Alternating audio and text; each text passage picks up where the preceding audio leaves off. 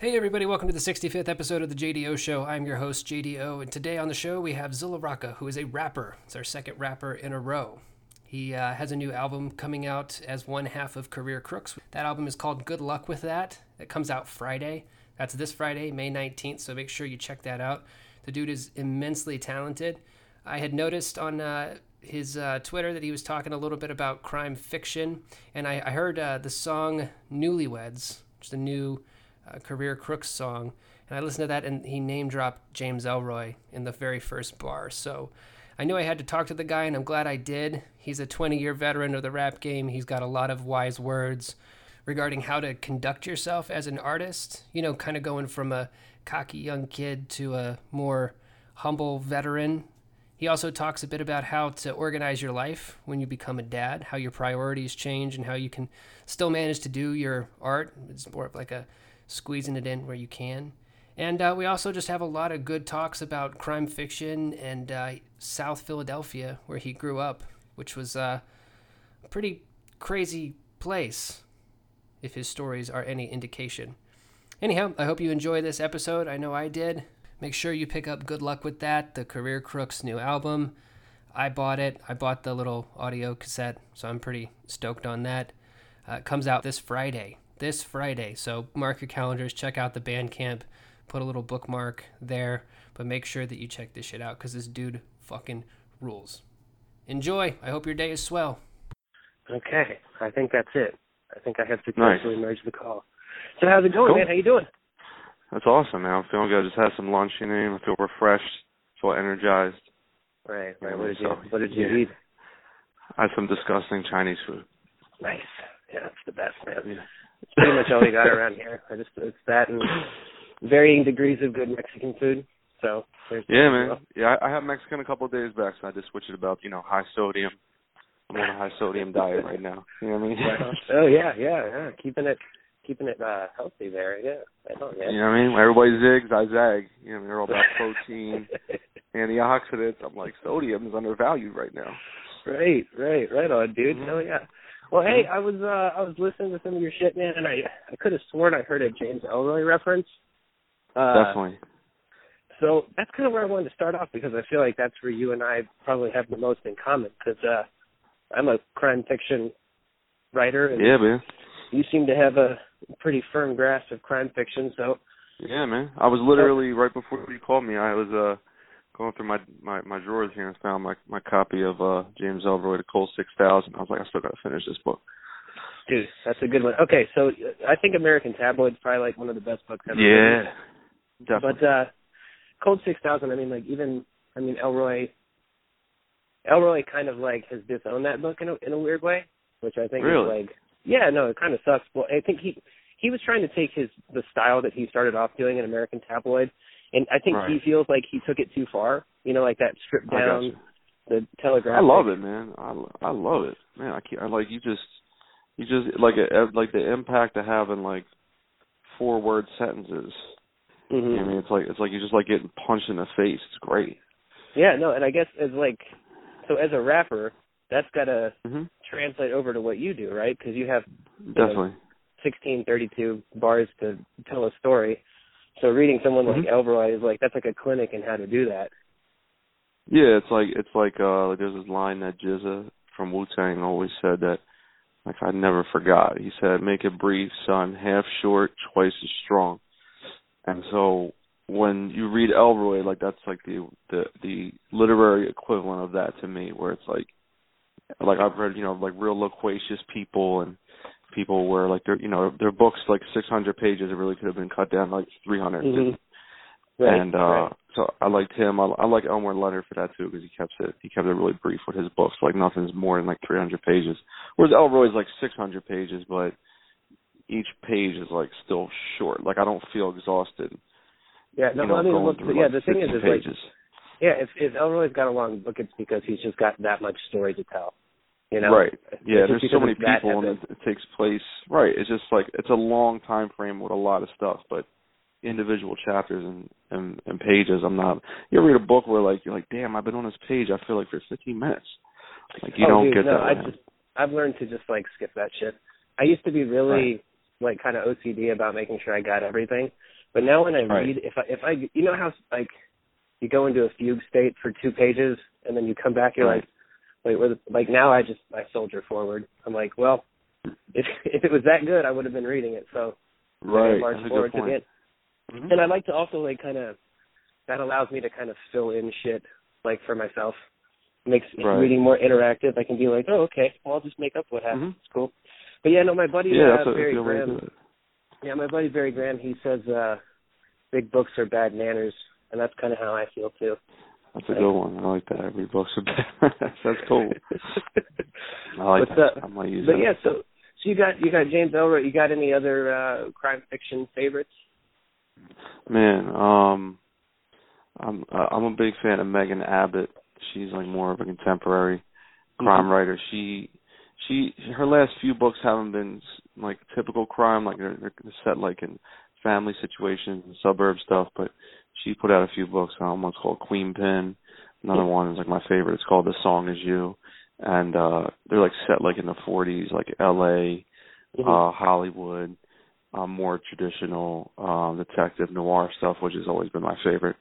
And uh she's great. And then um like I said I love Elmore Leonard because his stuff is like his stuff is like it's not you don't even feel like you're reading crime, like you're just feeling people talking to each other. Mhm. They just happen to be like one person wants to do something with ill intent, the other person has like a noble cause, but they're not, that's not like the whole character uh uh caricature of them. It's not like I'm the cop and you're Yeah. the robber. It's like they these guys could have been friends. Mhm. You know what I mean? Like they're they're not that different.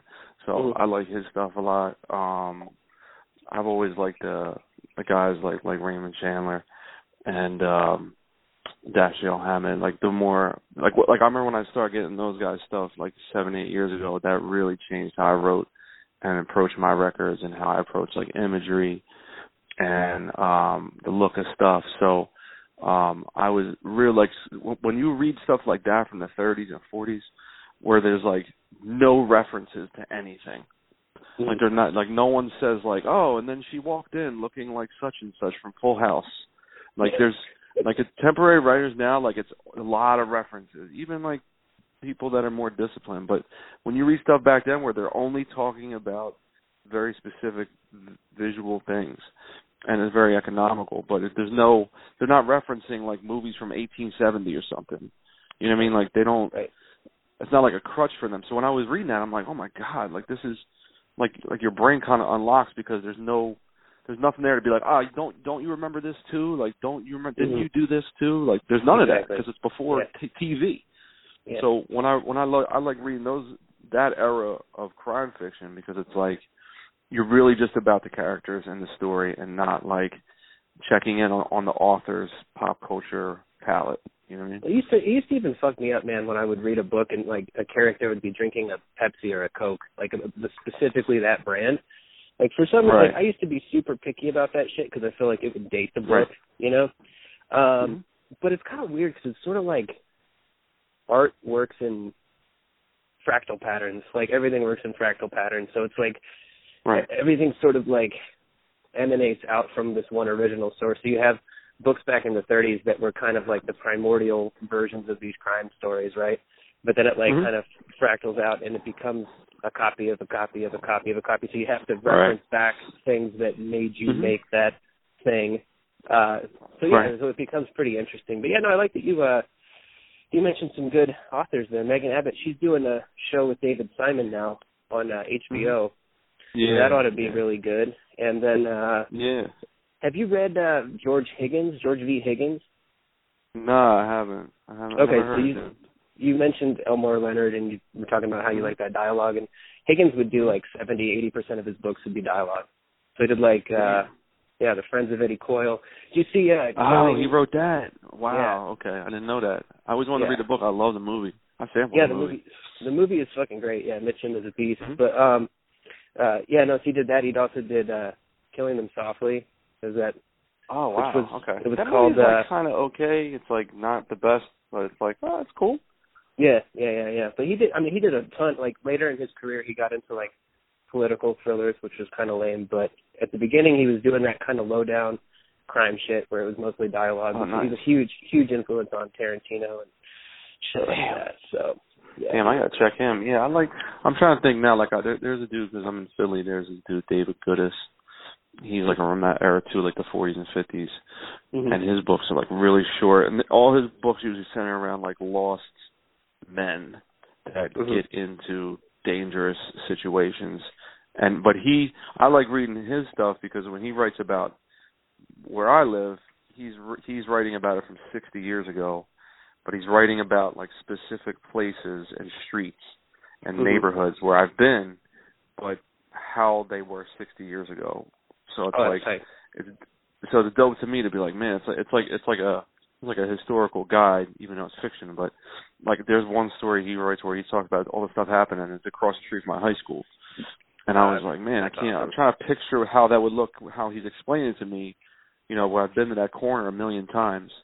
So I like I like stuff like that too. Like I like I try to get older stuff, and then like the hard case crimes books, um, like Lawrence Block.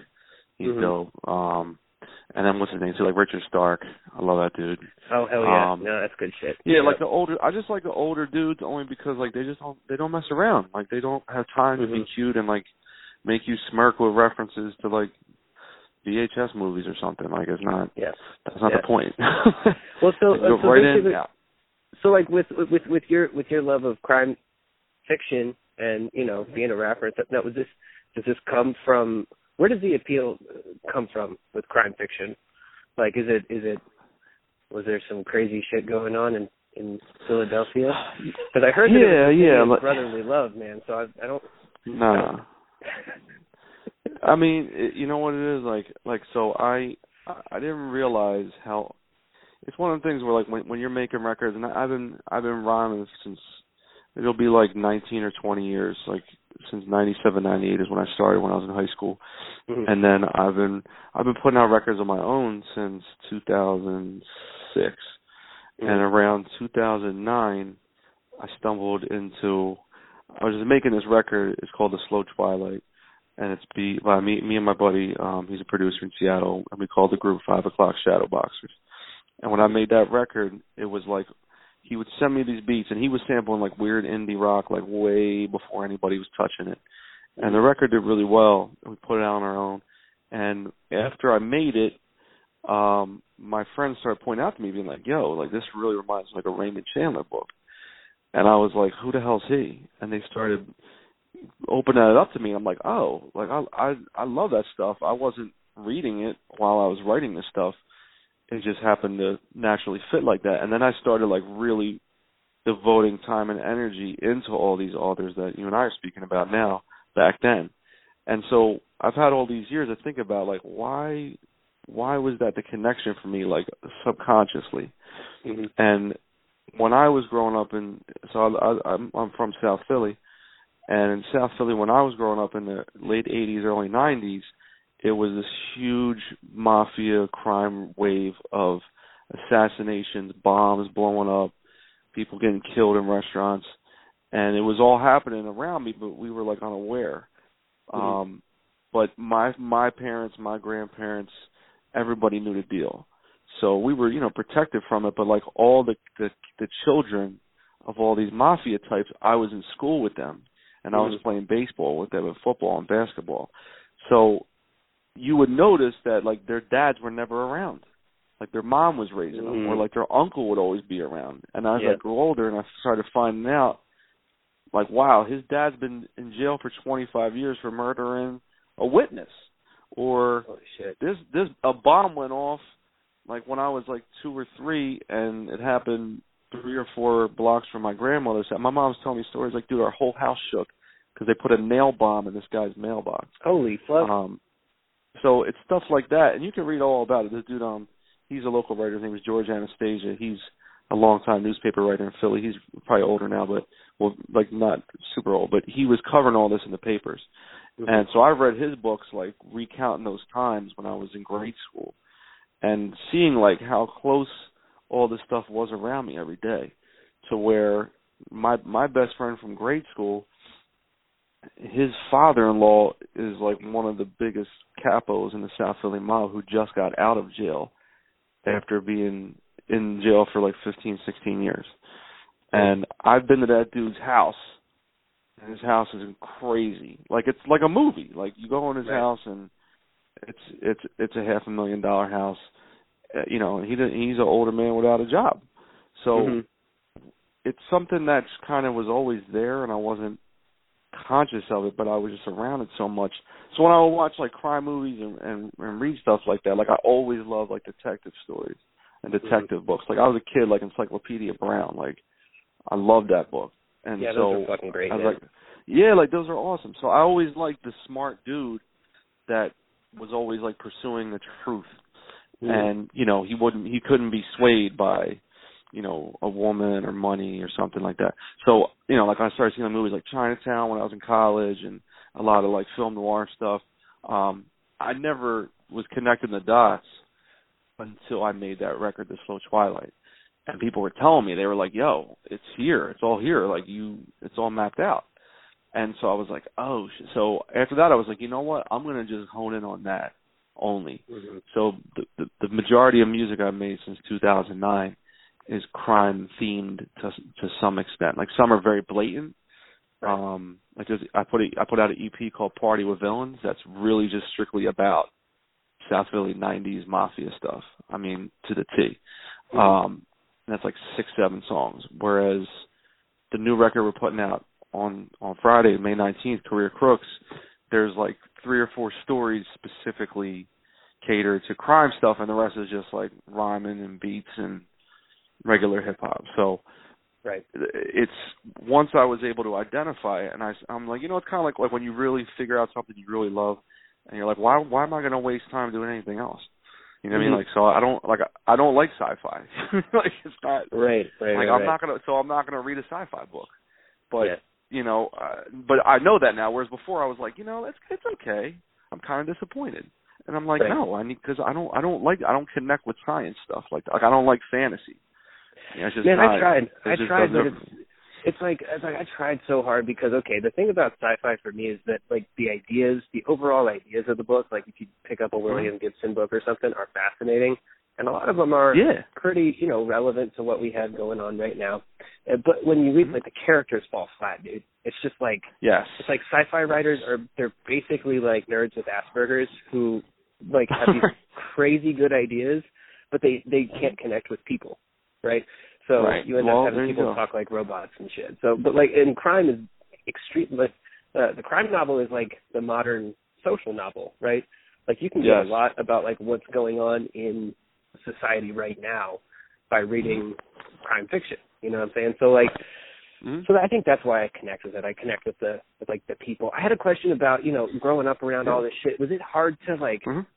Reconcile that kind of because okay so basically the way that i would set this question up is like one of the things that fascinates me like in my own writing i'm i'm obsessed with Mhm. how you get from a quote unquote normal person to a quote unquote criminal right somebody Right. who's like that's why i think like breaking bad is such a brilliant tv show right because it, it kind of traces Right. that so so perfectly but like there's Mhm. this weird cognitive dissonance that comes up you know because i grew up in i grew up in oklahoma small town in oklahoma Right. So I heard you guys Yeah. have beautiful sunsets, though. You know what I mean? Oh yeah, yeah, yeah, for sure. Yeah, no, and there's big wide open skies. It's fantastic, man. Nice. Uh, but but like I would know people like that too, but it would always be hard for me to like reconcile the the the two. Someone was that like a surreal experience, or was it just kind of like you just compartmentalize that and put tuck that away somewhere? You know what it's like? Like, okay, so all right, here, here's this, this is a good way to explain it. So, I was at the gym like two weeks ago, and I'm in a gym in South Philly because that, that's that's where I live now with, with my wife and my son. Um, I've lived all over different parts of Philly, um, but living back where I grew up is kind of cool. Um, but being back, like I know South Philly people inside out. I, I'm not, I'm not very deliberately like a South Philly archetype, but I connect with it. So I'm at the gym in South Philly, and I'm I have I'm in the sauna, and I got headphones on, and I'm hearing just regular neighborhood people kick it, and there's like two dudes in their 20s with this girl. They're in their 20s, and they're talking about passing the test to become a police officer Mm. and they're like fretting about the the the multiple choice tests and the physical stuff and you know Right. all the training they've done and whatever whatever so they would start saying like oh man probably you know, if I don't if I don't get it, it's probably because of minority. Minority probably took the, my, probably takes my job. And I'm Mhm. like, wow, that's pretty amazing for you to say that because my best friend is African American and I've been in rap forever. But I'm just gonna sit there and like see where this goes. So there's like an older dude sitting next to me in the same situation. He's just sitting there with his headphones on, and he just pops his ear. He's like, "Yo," he's like, "You'll be all right with with the, with with the whole testing." And they're like, "Why?" He's like, "I took the test in the '90s when they were dying for cops. I scored like a 92. I did terrible in school my whole life, and I still didn't get the job." And they were like, "Why?" Because a minority took it, like feeding him the bait. And he's an older generation where I'd be like, "Oh, here he here it is." Now I'm gonna have to check this dude. He's like, "Nah, it's because I grew up with dudes that became mafia dudes." Mm. And if you're an officer, you you can't have any affiliation, especially back then when, like I said, the South Philly mob was running rampant. You couldn't have any type of affiliation with anybody in the underworld. So Mm. just because you played ball with a dude and you went to grade school with him in high school and you dated his sister and your mother knows him and you lost touch with him and you wanted to go one way and he went the other, like they still wouldn't let you become a cop because you have a history with this person. So like when he said that, I was like, man. So I started thinking about all the guys I knew that that grew up and became cops, and then the guys I knew that became criminals, and then the people I knew that were like the children of the criminals that I grew up with, and those dudes either followed their fathers who were in jail and then be, they became new mafia dudes, like the the mafia is coming back a little bit in South Philly, or um, you know they just kind of became straight and narrow people. So the, watching people I've known go either way, it was pretty evident when they were kids, like what path they would go. To me, like looking back, so dudes I know that were like they became like junkies and drug dealers and addicts and robbing people and stuff. They were kind of, you know, you could see that in eighth grade. Like this dude's not going anywhere. He'd be, Mhm. you know, being being in school like high on nitrous and like passing out and stuff. Versus the dudes I know that became cops, they were like alpha dudes, and they loved fights and they loved sticking up for people, and they were super cocky and arrogant and confident, and work really hard. Like love working, love having jobs, love love their families. Like it was obvious to me when those guys became cops. So watching, and but all of us knew each other. You see what I'm saying? Like we're, we we all played basketball or football or whatever. So it's like you, can, but you see it early on. Like, oh damn, he became a junkie. Not shocked. Oh damn, that dude is slinging dope and got shot through his door in his apartment. Whatever. Oh damn, he's a cop. He saves. Oh yeah. So what? What? I- But again, it's not like we don't even talk about it. It's just kind of. It it's just like I said before. Like why when I when I was making these records, I, it didn't even occur to me. I was. It was the influence. It was just. It's just always been in the air. So that's kind of like the best way I could think about it. You know, to answer what you were asking me. Right, right, right. Yeah, yeah, yeah. Well, you mentioned you mentioned way back at the beginning. That, that's a great answer, by the way. But at the very beginning, Thanks, you mentioned that you're a that you're a dad. So okay, Mhm. here's I have a bunch of buddies who are becoming dads uh, Mhm. as of late. So this is just something that kind of fascinates me because I'm thinking about it myself. Sure. Yeah, man. I've had I've had friends go both ways, man. I've had a, a buddy who had a kid about seven years ago, and he kind of Okay. dropped off the map. And then he came back. He's got a new book out, and it's doing great, and you know whatever. Nice. And then, I've, and then I have other buddies who, like, you know, they have they have a kid and they just keep trucking along. So how how has uh how has being like a dad changed how you approach your life in general? Like, I mean, I I, I know it's huge, but I'm just looking Right. for like specifics here. Sure. Artist, artist, I think I think artist kind of based on yeah, all right. So for all right, so put it this way: before I had a kid, before I was married, before I was engaged, I would literally from from 2005 to 2012, every mm-hmm. day, I came home and I would work a job, and I would get home from work, and then I would I was rapping and producing and performing and freestyling and going to shows like every day for those seven years. It's all I did. I, Right. I didn't like go on vacations. I would date people, but like that wasn't like my main focus. Um to me it was all about like I got to make it. Like this is what I want to do and I want to be I want to make music my full-time job. You know, and this is like right before the industry just completely collapsed. So like there was still a glimmer of hope like you could do it. Mhm. Um, so doing that all that time, like making beats every day, putting out a ton of stuff, recording a million people, remixing songs, going to radio shows, standing outside venues, rapping for people, like all of that, like going to New York, doing all these things to be seen. I'd play shows in L.A. and touring and all this. Like you lose a ton of money, right?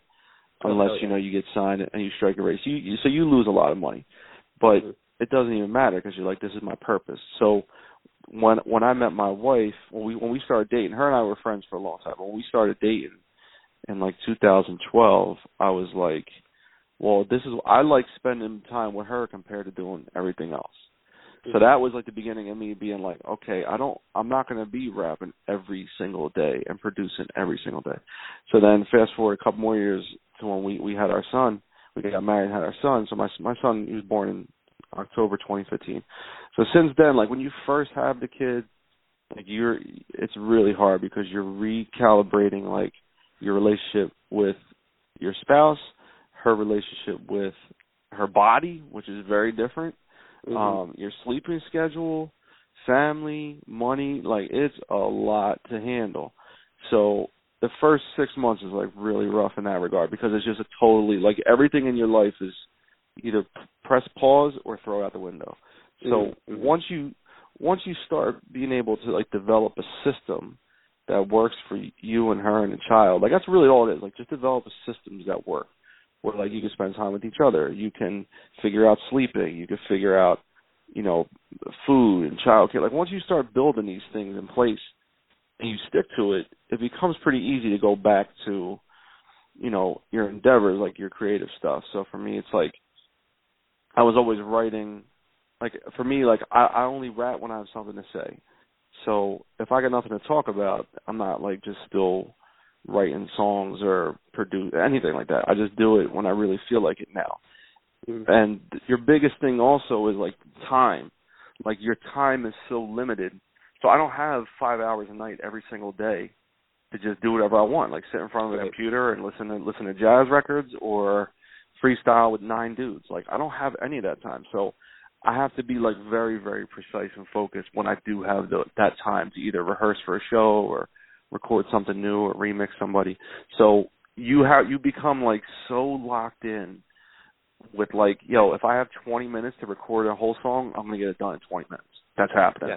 Where in the past it'd be like, ah, maybe three hours. Maybe I'll stop, watch basketball, you know, go to the liquor store, hit up this chick, do whatever, come back, do the hook, you know, whatever. So you just become like so focused because everything's limited because now there's a whole nother person that needs time, you know, on top of, you know, your significant other. So by by being a father, like it took me a while like to get situated in all those in all those parts of my life. But in the meantime I was still writing for websites and like I still write every week or so about something I enjoy for like Red Bull Music Academy or um this website called the Dowsers. Like I just did a huge thing on the oral history of New Jack Swing music um for Red Bull. That was like a huge that, that took us like five months to write, me and my buddy Chris, where we interviewed all these legendary rappers and producers and singers from the late eighties, early nineties. And but then I'll, I'll I'm I'll write I have a thing coming out about Run the Jewels, like their collective solo careers going back 15, 20 years, just because I love those dudes.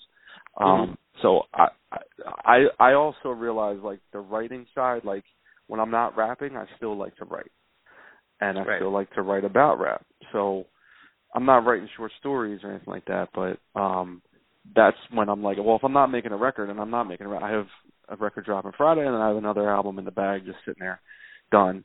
So I'm like, well, what do I want to do? Mhm. and like it's if it's fun to me to write about you know Wu Tang Forever being 20 years old coming up or Biggie's album Life After Death being 20 years old. I wrote about that a couple weeks back.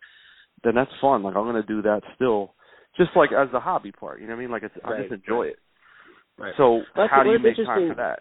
Yeah, yeah, that, well, that's interesting because you mentioned earlier you said something about like the industry collapsing and things like that. So I was Right. wondering, you know, when something like that happens, how do you recalibrate what your goals are? Good question. You know, because That's a real you, good you had question, this bro. idea. You had this idea.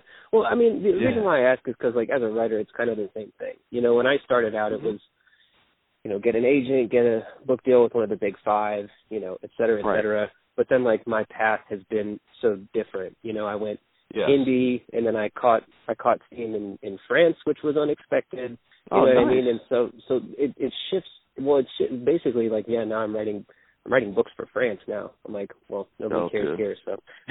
but uh Right. no, but like, so what I'm saying is like the the goal shifts. So how did how did the your your goal when it comes to rapping or writing writing about rap, Mhm. et cetera, how how did that how did that shift when everything when the shit hit the fan, basically? You know what it was? Well, I, I used to be fascinated with like people's stories of how they buy books about that shit. I used to read. Um, love interviews. Like I, I, that's why I love podcasts so much. And I used to have a blog, and I used to interview artists. Like I was just fascinated, and and I interview artists here and there still now for other websites, um, just to talk to them like from an artistic point of view, like how you're asking me this. And I Mhm. think like m- so it took me a long time to realize that like none of these people's formula could ever work ever again. Like it Yeah. worked for them in that moment, in time, in culture, with whatever. And I was spending too much time being like, well, I need to do what Outkast did, and then what Kanye did, and then what Jay Z did, and then what Nas did, and then what what the Roots did. Like I needed, Yeah. they did it, so that's obviously a successful formula, and it's not. So it took me a long time to realize that. And my I was always coming from like an indie point of view because I worshipped like Def Jux Records with El-P and them and Rawkus Records and Anticon and um that I was always like more caught like on an indie ideology, Mhm. not so much like a major label setting. So I've had brushes with major labels where we've had dealings and potential deals and stuff and I've been filming like funny Instagram videos talking about that called Failed Rap Tales where I just tell like a minute story of like a failed deal I've had in the past. Like, They're funny, Mhm. like between Puff Daddy and oh, this other label I tried to exploit really? when we were kids. Oh yeah, they're great. They're on my Instagram. You could you could check them out. They're really Oh, they're dude, all like a minute long. Uh, like I talk about all that, like Puffy trying to sign me and my friend, and then this, this label that used to sign that signed Shaq back in the day. They were trying to sign us. They're they're great. So awesome. once you go through all these, like for me, I, I went through like six or seven botched record deals, and then, um, you know, you start thinking about, like you said, like when the industry collapsed, like when album sales are gone and CDs are gone, and now like MP3s are gone and it's streaming and it's content, content, content. Like I, the, the way it's explained to me by people that I really respect and worship, like it's you to be an indie artist, at least in, in in music, you have to kind of keep a day job and then build up your off time and then go tour on that off time because it's not there's really no safe economic model to not be bankrupt and make money off of music like that. Now, Mhm. if you're like Run the Jewels, you know, where they're playing in front of 3,000 people every night and they're on festivals and their li- songs are licensed, like them dudes been around since the late 90s. Like Yeah. it was hard for them. You know, like they, they I remember seeing El-P in Philly play for 150 people like 4 or 5 years ago. Like Yeah. right before Run the Jewels even happened. So Yeah. he was making the rounds like just to get a check. And I love it. So now when I see him play in front in front of 2,000 people in Philly when when they started the Run the Jewels 3 concert uh, their tour here a few months back, it's like, man, like these dudes are still going. But it's Mhm. it's it's like you know it's like it's a lot of work for a small check. Whereas like the way the industry, you know, print, music in the 80s, 90s, like you would you were a failure with like a seven hundred thousand dollar advance for an album, or you were a failure in print, like getting two dollars a word or something. Like you were like low level. Right. You know what I mean? But no one knew how good it was. like Right. and all the people right. from back then that that's all they knew when everything changed it was hard for them to accept that or like to navigate whereas like i came in maybe if i came in to to indie hip hop like 99 i would have been chilling but i came in in like oh six like it's done it's over Right. at that point Right. Like all the labels I love gone, all the artists Right. I liked gone. So now like they had to recalibrate. So it's like like you said, you you figured out like your audience was in France, right? So my Mhm. my audience for music is like like I've seen my fan base change over the years. Like people that were buying my stuff or like tweeting at me or emailing me, like they're gone because music listeners. Like think about the artists you were really listening to a lot in like Yeah. 2010. Are you really like still up on them right now? Maybe a couple, but y- your tastes change.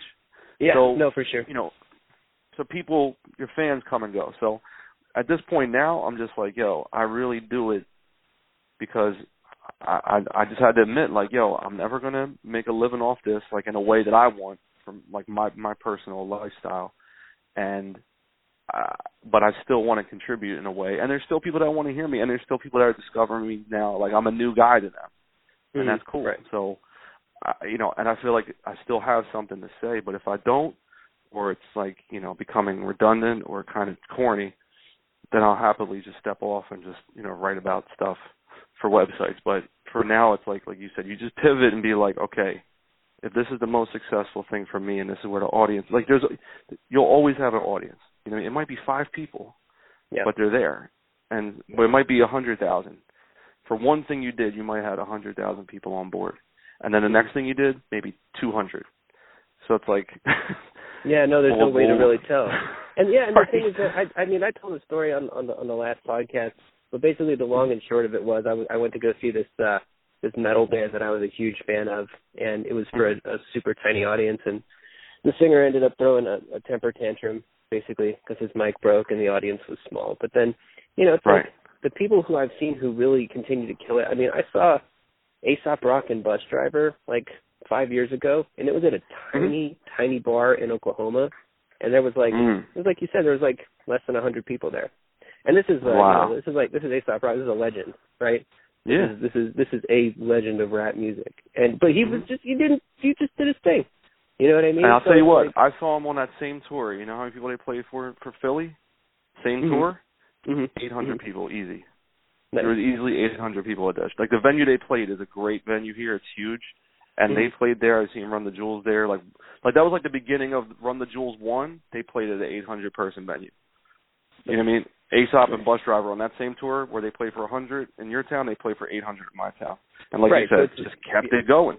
Yep, yep. No, and I, I, I just, I don't know, man. I really respect that because it's like I've seen people, writers mostly, because you know I'm more like in the writing. Like I've just seen so Mhm. many people melt down, you know, because they're just like nobody, nobody cares, and it's like, well, I mean, yeah, no, nobody does care, dude. I mean, especially with us, like No. we're write, we're writing books, like Right. have to. You I'll have tell you this right now, ready? it. No, you're right. And this is when okay, so I had a moment like that, like a very clear moment. It was I was on tour four years ago, and I was with my, with my my, my friend Prem Rock. He, we were on tour together. He's on my record. He Mhm. got me the deal um with this label Urbnet that's dropping my record on Friday. Um, we were on tour together, and we were playing like West Coast to Southwest. Like we started like in San Francisco, and we drove all the way out to New Mexico and played like a bunch of shows in between, all over. We did a show in Las Cruces, New Mexico, on a Sunday night for two people Wow. right? So when you're standing there, and I'm like the opener on tour, right? Yeah. When you're standing there in New Mexico, it's like eight o'clock on a Sunday, and there's two people looking at you who've never heard of you, who don't care. That's when you're like, why? Why do I do this? You know what I Mhm. mean? And so right when when we're waiting for people to fill up, and the sound man's like, "Yo, you guys got to go. You got you got to go. You got to go." My buddy Prem told me because he he's done a bunch of shows overseas, and he's just amazing. He's played everywhere. Um, he's like, you know what? He's like, I realize this is not the best situation. He said, however, think about you're in New Mexico right now with me in front of these people because you love rap. You're here. Right. And I was like, that, that's awesome, dude. And I was like, you're right. Because why the hell else would I be here? Like that doesn't make any sense. But being in New Mexico, just in general, like traveling, meeting people, like, and one of the two people in the show was this girl, and she's like my fan to this day. You see what I'm Nice. saying? Like, Hell yeah, dude. and that was four years ago. So Well, it's, it's funny because like Las Cruces, like the place I saw the band have a meltdown was in El Paso, so there must be people Okay. get really uh, existential in that area. Maybe. country, I guess. Yeah, but you know what? But here's the thing. But here, here's the trade-off. The next show we played was in Vegas, right? We, we drove back Yeah. to Vegas. We flew home from Vegas. That next show we did, there was like 150 people there, and it was crazy. And they were spending money, and girls were rubbing up on me and, and on my beard, and like it was outdoors. It was amazing. We had so much. People were like mad they couldn't buy more merch off us, and I started. I just started giving away shit. Like it was crazy. So what I'm s- like you said, like when when that pendulum swings, and you think like, damn. Uh, for me, I, I don't know any other way in my life like to get through things beyond just like grinding it out, because Mhm. you never know what the hell is going to hit what people are going to connect with, who's Right. there, what their impressions are of you. Like I said, the uh, the two people, fifty percent of that crowd is my fan, and Yeah. Las Cruces. You see what I mean? like, Right, yeah, exactly. I mean, that's, Well, that's a pretty true. good fucking ratio. That's a good ratio, dude. I mean, it's you like, know I mean? That, that's a good success rate. yeah, and it almost seems to me like I have this thing where I talk about how like I feel like the universe just wants to see me cry sometimes. You know what I mean? Okay. Because and Mhm. so here, here here's what I mean. It's like it seems like whatever powers that be will like push and push and push, Mhm. and it just wants to Mhm. see you lose your shit. And that cause it's Yes. happened to me so many times. Well, I've learned now, thankfully, to lose my shit in private. I turn all my social media Yes. off. I turn my phone off, and you know what? I have a little like, God damn it! Like, what the? f-" You know, like I just Right. I kind of talk to myself, right? But You know as soon what, as it's done? That- as soon good. as it's done, it, yeah, as soon as it's, It's done, over. everything opens up, man. Everything opens back up, Yeah. And the universe is just like, yeah, I just wanted to see you lose your shit. That's that's because it's funny to me because I'm really bored. That's you know? it. No, that's it. Like trust me, yo, I'll, I'll tell you this right now. Three days before my son was born, I got laid off. Hmm. Okay, three days, Hmm. and so my biggest fear my whole life was, oh my God, what if I have a family and I can't support them financially? That was my biggest fear always. Mhm. And then boom, here it is. Here it is. So I'm home now with a baby. I'm on unemployment. I'm hustling for money, like lifting furniture, delivering pizza, writing articles, trying to sell more musical anything. Apply for a thousand jobs, go on interviews and all this stuff. And then after that was over and I I got another job again and I do what I really like and um I, I could still be putting out records and I could still be doing things I really enjoy. Like that was a hard four months in retrospect, but what came after it was like I like like every like Louis C.K. seeing like we talked about boxing, and he's like every time he would box, he would be like, "Yo," he's like, I, I I didn't get killed, like I didn't Right. die from getting Right. hit." So he was always afraid of getting hit. So that's why he decided to start boxing to be like, Mm. "Yo, I got to see what happens. Like I got to face this." And so like I I did boxing. I, I used to box for years. It's the same thing. Like, yo, I can get I can get punched in the face, and I'll just get like it's gonna hurt, but I'll just get up. Like, Yeah. and so if you can do that, if you're willing to do that, something's gonna come out on the other side that you didn't anticipate. So like me getting a record deal at 34 years old, when I've had so many botched deals since I was 19. And again, you could see my Instagram, Failed Rap Tales. I did like 10 of them. I'm about to do one today. You could, they're funny. Like it's, Yeah. but at the time it wasn't funny. like at the time it was like, yo, I'm trying to quit my job and like get this deal and Yeah. go, go all over the world and like do all this stuff. And like, so when I let go of all that, a label in Canada named Urbnet, they've been around for like 19 years. We're the first complete U.S. act they've ever signed, and they're putting us out. So it's like that just happened, but I Mhm. wasn't anymore like, oh my god, if this doesn't happen, dude, yo, I'm gonna jump off a cliff. Like no, but when I was 19, 20, definitely, like that was the Oh, feeling. for sure. Whereas For now sure. it's like you you get through all that stuff, you just realize like, yo, I'll be all right. I'll be okay. Like if if you if you just want to work hard and you're and you're cool, and you're not an a hole to people, like it, things will even out. Like for real. It's Oh like, man, that's cheesy, huge. but that is huge. Like not true. being a not being a jackass is so big. It's major. Right. It's major. Which is why like it's so important. I think artists of any kind, if you get mad or if you get drunk, just turn all of your shit off. Put it like like have your significant other change your password so you can't get on Mhm. it. Because that's that's no, you can't do that, man. it's literally the only way you can sabotage yourself is just by being a dick on the internet now. Like, and you can Yes. do it. I, I've seen it happen. Because there's so a record of that. There's a re- there's a record of that, and so you need to call somebody on the phone and vent, or write it down and on a piece of paper and throw it away. I don't know, but I've always like I'm glad you brought that up because I've always been very very conscientious of that stuff being out there for me. And there's people where I live. There's a whole set of people in the rap city in the rap community that hate my guts Mhm. um from things I was saying and doing when I was like 24, 25. Mhm. And I'm not even remotely close to that person anymore, but that's what they remember about me because they didn't Yeah. like me. And and I kept thriving without them. So they don't like that still and that's fine. Um but I, I understand why they don't like me still like seven, eight years later when I'm completely Exactly. different. And I don't blame him, you know what I mean? But like like Dame Dash always said, like rap attracts insecure men, especially Mhm. like in your 20s when you're super competitive and you're super petty and you're thirsty and you want everything and you don't want somebody taking your spot. Like you start keeping stats and keeping score with everybody, and then you're if someone you know is more successful than you, like you're not really happy for them, but you have to pretend you are, and it kills you inside. You know what I mean? Whereas like right. you know, as you get older, you're like that. Whereas now you're just matter. like, oh man, that's sick. Uh, like now when Yeah, everybody, man, like, yo. when everybody's making, I'm like, that is fucking killer, man. period. Like my my homie Open Mike Eagle, he just got a show on Comedy Central. Oh no way, Right. that's awesome, dude. Yeah, he just got a show on Comedy Central. I played with Open Mike Eagle in a bar in Phoenix in 2010. I never met this dude in my life. hmm I played with him. We met through mutual friends. We had a lot of mutual friends. I started checking out his record. Anytime he would come out to Philly, we would play together. He's been in a video with me, a song called Full Spectrum too. He's in the video. Mhm. We've done records with him. And then as he started picking up steam and blowing up out west, we're like linking up with Hannibal Buress and Paul F. Tompkins and all these dudes. Like I don't talk to Mike like that anymore. Mhm. But you know what? That dude has worked so hard. Like yeah. driving his own car to a show to make fifty bucks in Mhm. wherever. Like I know all that. So when he gets his show and he's my age and he's got he has a wife and, and child, like I'm like, man, dude, look at you. Like Yep. as an indie artist, like you did that. Whereas if I was 24, I'd be like, yo, fuck that dude. Fuck that dude. You don't call me. Exactly. Exactly. Yo, man, yo, yo, I, I better be on this show, or otherwise, it's you know, fuck that guy.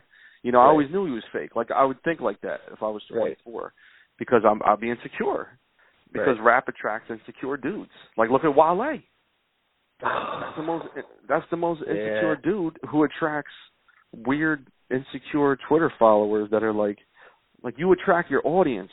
Like the Right. person you are determines the people that are going to follow you. So Yeah. if he's like a petty, superficial dude who's like wild, emotional, and insecure, that's how his five million fans are. I will say Because they did start love, jumping down people's neck.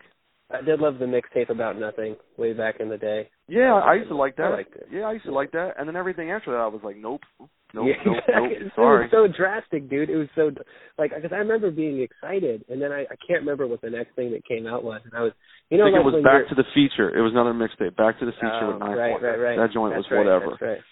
Yeah, that's right. And it's so weird. He made like, he when made the mixtape about nothing part two. I think it was. Uh, Not the album, but he made like the mixtape about nothing two. I, I right? literally dropped off. After, Okay. Yeah. Well, check this. I remember. I- Here's all I remember about that. Because I love like I love the mixtape about nothing. Like I, I thought that was incredible. Mhm. I I was listening to the mixtape about nothing too, on a CDR, like burning it, you know, driving my car. And I remember I was driving. It's this area in Philly called Kelly Drive. It's a huge river, and people there's like rowing out there. It's very and any movie with Philly you've ever seen, they they have shot the uh, Kelly Drive and Boathouse Row. Okay. I'm driving along Kelly Drive. I'm listening to uh the mixtape about nothing too, and as I'm driving, I eject the CD and throw it out the window, like while I'm driving. That's the last time I ever listened to Wale. Ever. nice, nice. That's so fun. Yeah, no, and then like you said about the pettiness, man, I did the same. Like when I my first book was published when I was 23, and uh Nice. and and it had won it won this thing called the Wonderland Award for best novel, Nice. which is probably Oh, no, it's no, it's the worst thing that could have possibly happened to me, right? Oh, Because I I know. I know where this is going. Because my yeah. ego, my ego Oh, insane because I already thought that. I was the best. I thought I was the best. I made it. And then yeah, you made and it. then I and then I got people. You know, I had I had that, that like killer cover from like Alex Pardee. I was a huge Alex Pardee oh, nice. fan. Oh, he's I got it. Yeah. Yeah, I got him to do my cover art and shit. And uh like I was just so like I was on top of like the world. And then I Mhm. really had to. It took about five years for me to like bounce back from that and go back. Like I, li- I had to relearn how to be humble, which sounds like kind Right. of an oxymoron, but you, you, I Right. really did. And I, I Mhm. alienated so many fucking people, dude, because I would just be Mhm. like, if they would say something to to like irritate me, I would just be really blunt. I'd be like, well, your writing is trash, and I'm the fucking Wow. so I don't I don't even know why we're you know having this conversation. Wow. Oh, dude, dude, asshole shit, like like totally asshole shit. But I I don't know, man. I had to learn. I had to. Well, then I mean, this is kind of a long sort of life story. But then I started a, a Mhm. publishing company that I actually did. Nice. Like I I started because I, I was such a Def Jux fan, and I wanted to do like Nice. a a book version of Def Jux, but it's still around. It still exists, but it was such an incredibly difficult thing, and like the world humbled me, right? like, Mhm. Yeah. it, it it taught me it like 'cause I was like, oh, I could do whatever the fuck I want, and the world was like, Right. that's that's adorable that you think that, but we're we're gonna we're gonna set you straight. So No, there there's a there's a line from um from uh, American Tabloid, um, and I, I I read it and I was like, oh my god, I'm using this. So on my next record, that's gonna come out maybe like end of the year. The album's called Future Former Rapper. That's Mhm. the name of the album. Just on some like at some at some point I will not do this anymore. That's that's just the idea behind it. Um and there's a line from James Ellroy that I made a hook on this song on the album and it's just it's just saying when you're down you are capable of anything. And I was like, yo, that is Yep. the tr- that's the livest thing ever which no one wants to really understand because yo, like you said, when you have it and you're young and you think you're on top of the world and it gets yanked out from under you, it's like, okay, now what? Like now what are you gonna do? Like what yeah, but now you can literally do anything. You can completely reimagine yourself. You could do something you've never done before. You're like, yo, I've already like I've already experienced quote unquote the worst part of this, right? Like Mhm. I, I've the floor's been ripped out from under me, and I'm still here. Like I survived. So now I could just do anything, and it's very liberating. Like it's a really cool thing. Like I don't know if you um like you know the with the Oscars this past year, um with uh, uh Mahershala Ali from uh, the movie Moonlight Mhm. when he won the he won the best supporting actor, right? So I remember seeing that dude like in other movies here and there. Like I wasn't, you know, like really I had no opinion of him either way. But I remember after that movie came out, I didn't see it yet, but he started getting a lot of interviews, and he started talking about how much he loved rap, but not like in a way where it's like I love rap, which means like I love Kanye and like J Cole or something. Like Sure. he was like I love Ka and Rock Marciano and Westside Gunn and Conway. Like dudes right now that are of a certain age that are new doing a certain style of like East Coast rap, which I love also. And when he said that I was like, yo, you have to be a serious hip hop head to be on any level in the media being profiled and name drop those dudes. You're not talking about, oh, I love Drake. Drake, you know, I love rap. I love Drake. I love Rihanna. Um he named like very specific underground dudes. So after he won the Oscar, like on Twitter the next day they were like, "Yo, everybody has humble beginnings," and they showed a video of him rapping in like 2005. He was some artist signed to Hieroglyphics, and I was like, "What?" And he's wearing like the super baggy jeans with the giant white T-shirt, and he's rhyming like he's a he's a real rapper. And I was like, "Whoa!" And so that was they, so the point of the tweet was like it said like like your first move isn't always going to be that one that hits. Oh wow. To just yeah, keep yeah, going. Yeah. Right. Like right, that right. that was to him at that time probably being like, yo, I'm co-signed by Hieroglyphics, like the one of the most incredible indie acts labels ever. And that that dude came. I never even heard of him. I forget what Mhm. his rap name was, but I was like, that's why he loves all these dudes. You know what I mean? Because he just appreciates it now. But he can. He, he also has that talent. But I'm like, now he's won a fucking Oscar. Like not bad for like a failed rapper. Yeah, that's not yeah, that's not fucking bad. Yeah, exactly. no, Yeah, that- that's when you That's can a put failed rapper as like a as a as a badge of honor.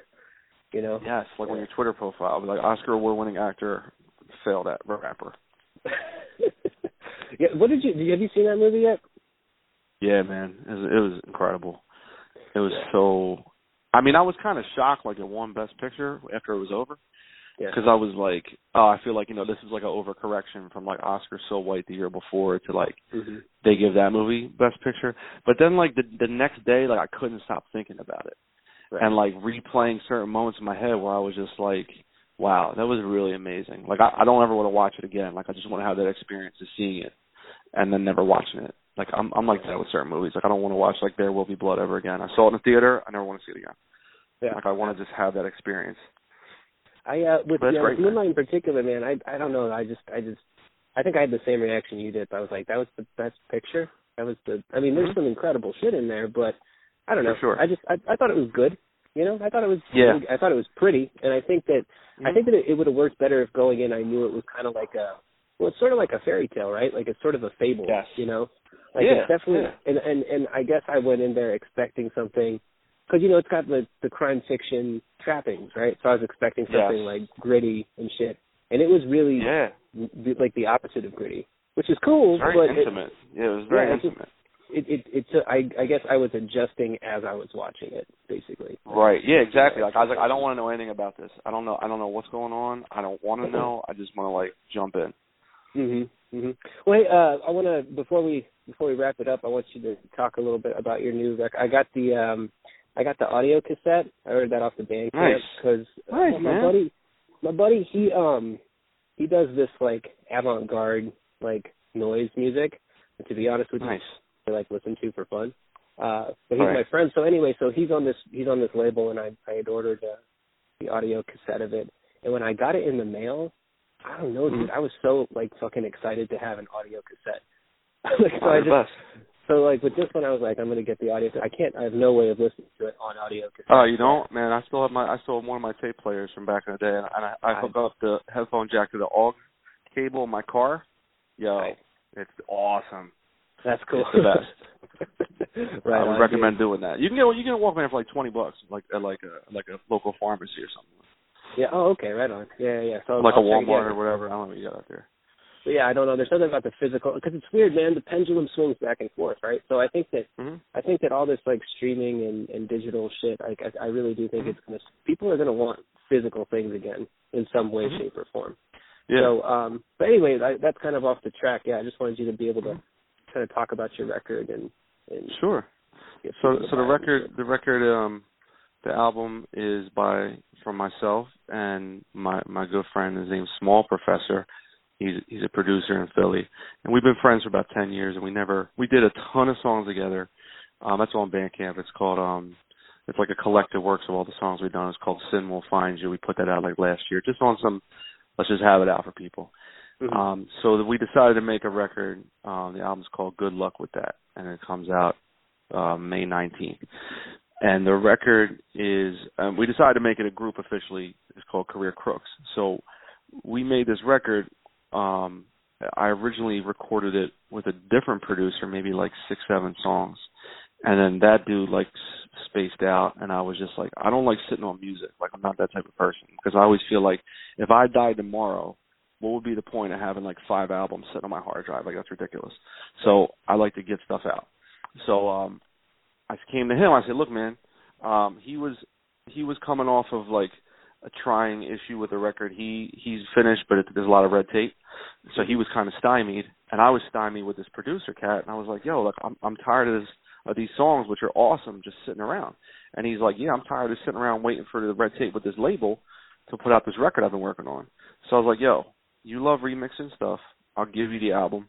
You remix all these joints, and then if we want to do some new stuff, we'll do some new stuff too. He said, okay. Mhm. So he just started banging it out, and um, and I was like, yo, this is working. So we added on a few more songs, and then it, it took a lot longer than I thought because it was just like we started really enjoying it. Whereas at first it was like it'll just be a fun exercise for him, and it'll be cool for me to have these songs out and whatever. We'll keep it moving. Um, but it just started taking longer and longer because he started really getting into it, and then I started like giving notes and like, yo, what if I did this? What if we, what if we did this type of song over here? And what if we had an intro like this? And then we need to. So we started thinking of it as an album. So Mhm. after a while, um, I was like, yo, um, this sounds great.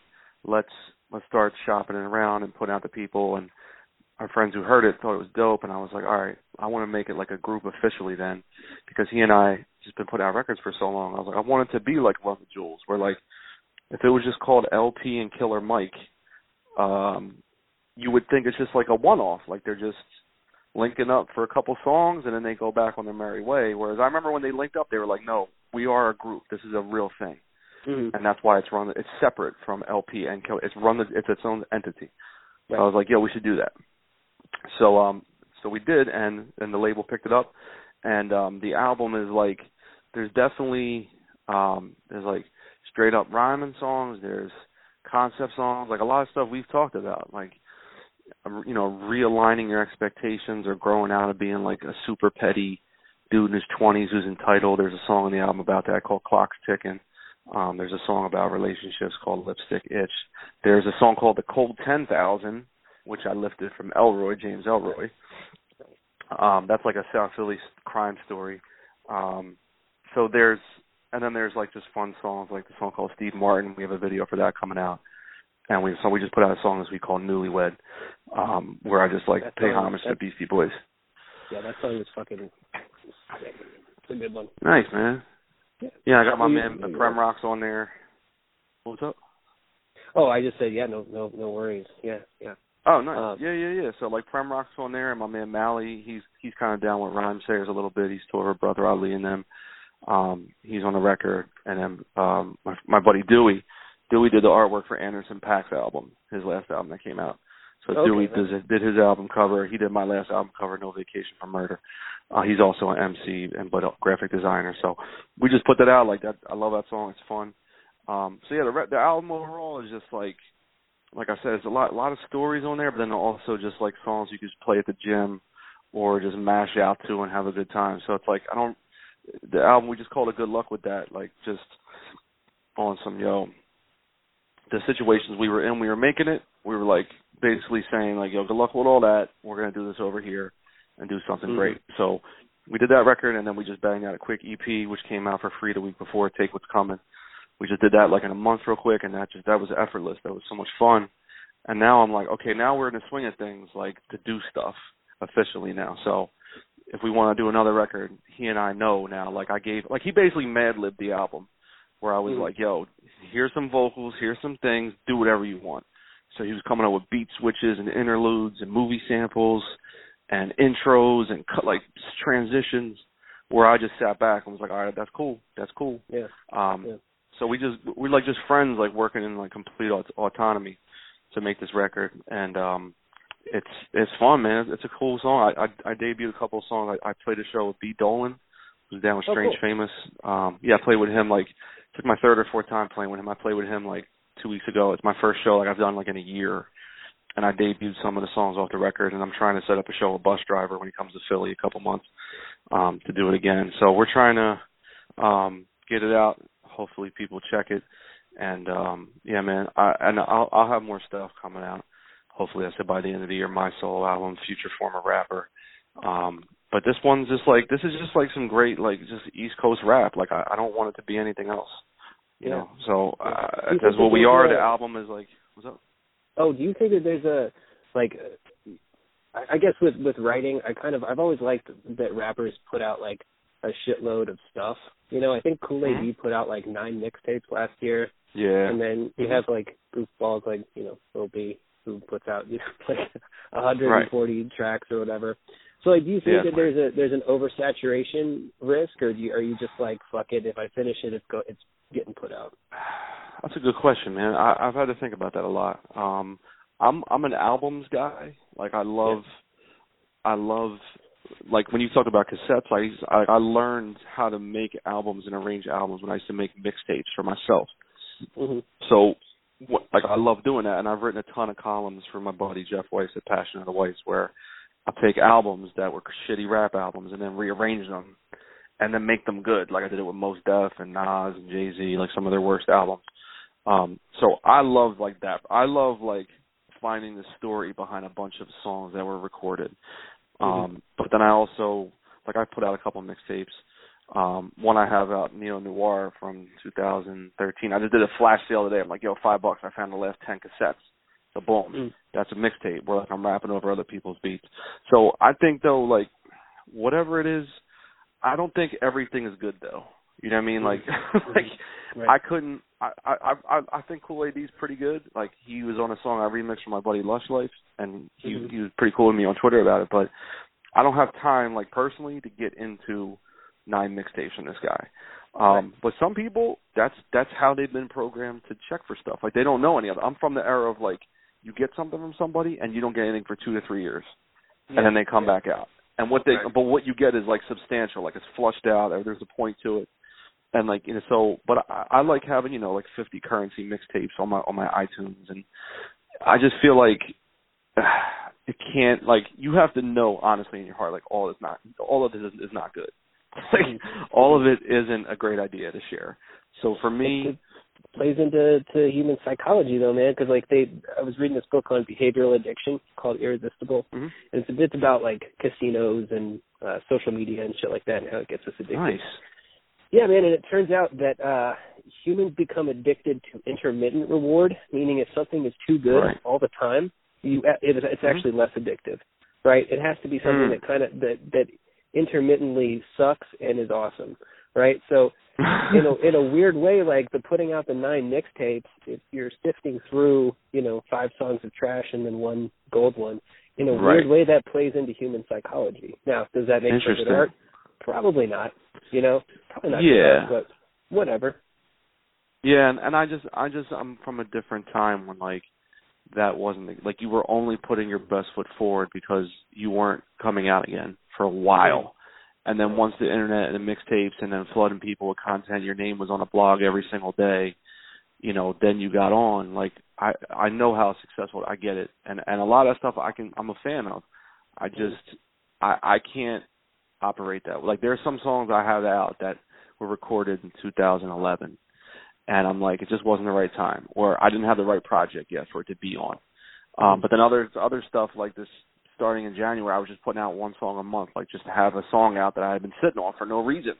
I was like, Right. these these just need to be out. I don't know why I didn't put these out. They're dope. I like them. But if they were trash, I would be like, nope, that's not Right. for people. So all those years when I was like literally re- recording and and rapping and making beats every day for seven years, Yeah. the bulk of that stuff is not coming out. You know, it's not.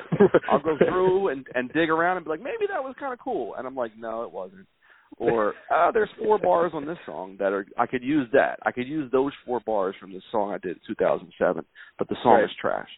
You know, Right. like so I'll parse through stuff like that, but I I, I just can't. I don't know, man. I I don't like to overwhelm people. Like like I, I like to have like you know like instead of like throwing like 50 darts at 50 uh, dartboards, I want to throw like one at one. Like I want to just hit that. Mhm. I want to be Mhm. precise. I don't want to just be like, "Yo, man, here's a thousand things. Like you tell me what's good." Like, no, I'll tell you what's good.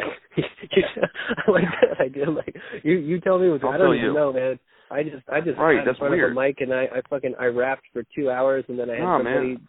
Chop it up over, you know, ten different songs and I don't know, man. Some, I mean, some of it might be good. I was stoned as fuck for most of them, but Right. you know, whatever. Yeah. No, like I I need to like listen to it a lot in my car. I need to like listen to it at the gym in comparison to where it's arranged with other joints. I got to think about like I'll perform it and see people's reaction to it. Or mm-hmm. when I'm performing it, I might do it a different way, and I'm like, oh, I like how I said that one word differently. I'm going to go back and re-record it now because I'm even more comfortable with. Like I, I like to do that rather than like I made it Tuesday at 7:01 p.m. 7:05 p.m. It's out. right, right. th- it's fun to do that and carefree, and I, I've done that. But like, I don't overall like that. That's like an exception for me to do stuff like that. Right on. Right on. Kind of, Well, kind of uh, miserly. Well, sir, I, I appreciate your time. Thank you so much for coming on. Yeah, man. Uh, I'll I'll uh, I'll throw the name out there in the intro again, and but man, it's just it's Sweet. been a pleasure to talk to you, man. I appreciate it. It's always great, man. Thank, thanks for getting at me, and uh, I'm I'm looking forward to uh one day, you know, seeing that that that infamous sunset skyline in Oklahoma, man. You know, just, Oh, yeah, just well- well- make me feel anew. Yeah, well now I'm in uh, now I'm in Portland, Oregon, man. So if you if you're Oh, it's my favorite. I Portland, love yeah. Portland. Yeah, Um, I've been. I- I, I actually, out here. all my so- friends are going to be out there. My friends are going to be out there, man. Um, Who? It's going to be Prem Rock, Billy Woods, Henry Canyons or touring. I think they start in Portland like next month. You should go to that Oh, show. nice. Yeah, for sure. Yeah. dude. Yeah, Yeah, you should go to that show. I'll be I'm like next one. next next month. I'm gonna I'm gonna take a, a week long excursion to to Seoul, South Korea. So hopefully I'm not in South Ooh. Korea when they're there. But uh, Damn. Yeah, now Yeah. Portland's great, man. I had I had a great time in Portland. I only been there once, but I love the food and the people and the coffee and the sunsets and chilling and donuts and all that. It was great. well, shit, come back. The food dude. trucks. Oh, I yeah, trust food trucks for I days, did- man. Oof. Oh, I had a I had a I had a vegan cheesesteak out there. It was crazy. I'm not even I'm not even vegan. It was so good. I was like, damn. Yeah, me and my wife went. It was we had a blast. We loved it out there. That's like the one. Oregon is like the one state where I was like, I would live. I would move there. I would Yeah. definitely move out there. Yeah, for sure. Well, that's, that's what happened to great. me, man. I like I went to go visit a buddy, and he took me on a hike through Forest Park, which is uh it's the park in Portland. It's like the largest in city park in the country or something. And Damn. like walking on that trail and like seeing the waterfalls and the and the trees and shit, I was like, Mhm. I'm move, I'm moving here. I'm, I'm Yeah, man. wrap, oh, you know? if if I was single, I would I would have just stayed. It was incredible. Yeah, yeah. you, sure. you have good taste. You have good taste living out there. All right, thank thank you. Man. All right, man. I'll, and I'll if you bought later. you bought my music, you you have impeccable taste. I'll just add it. Anybody who buys my music, impeccable taste off the top. I don't even know you. right on, right on, dude. All right, cool, man. Well, hey, thanks a lot. You got it. right, Anytime, later. man. I'll talk to you later. Peace.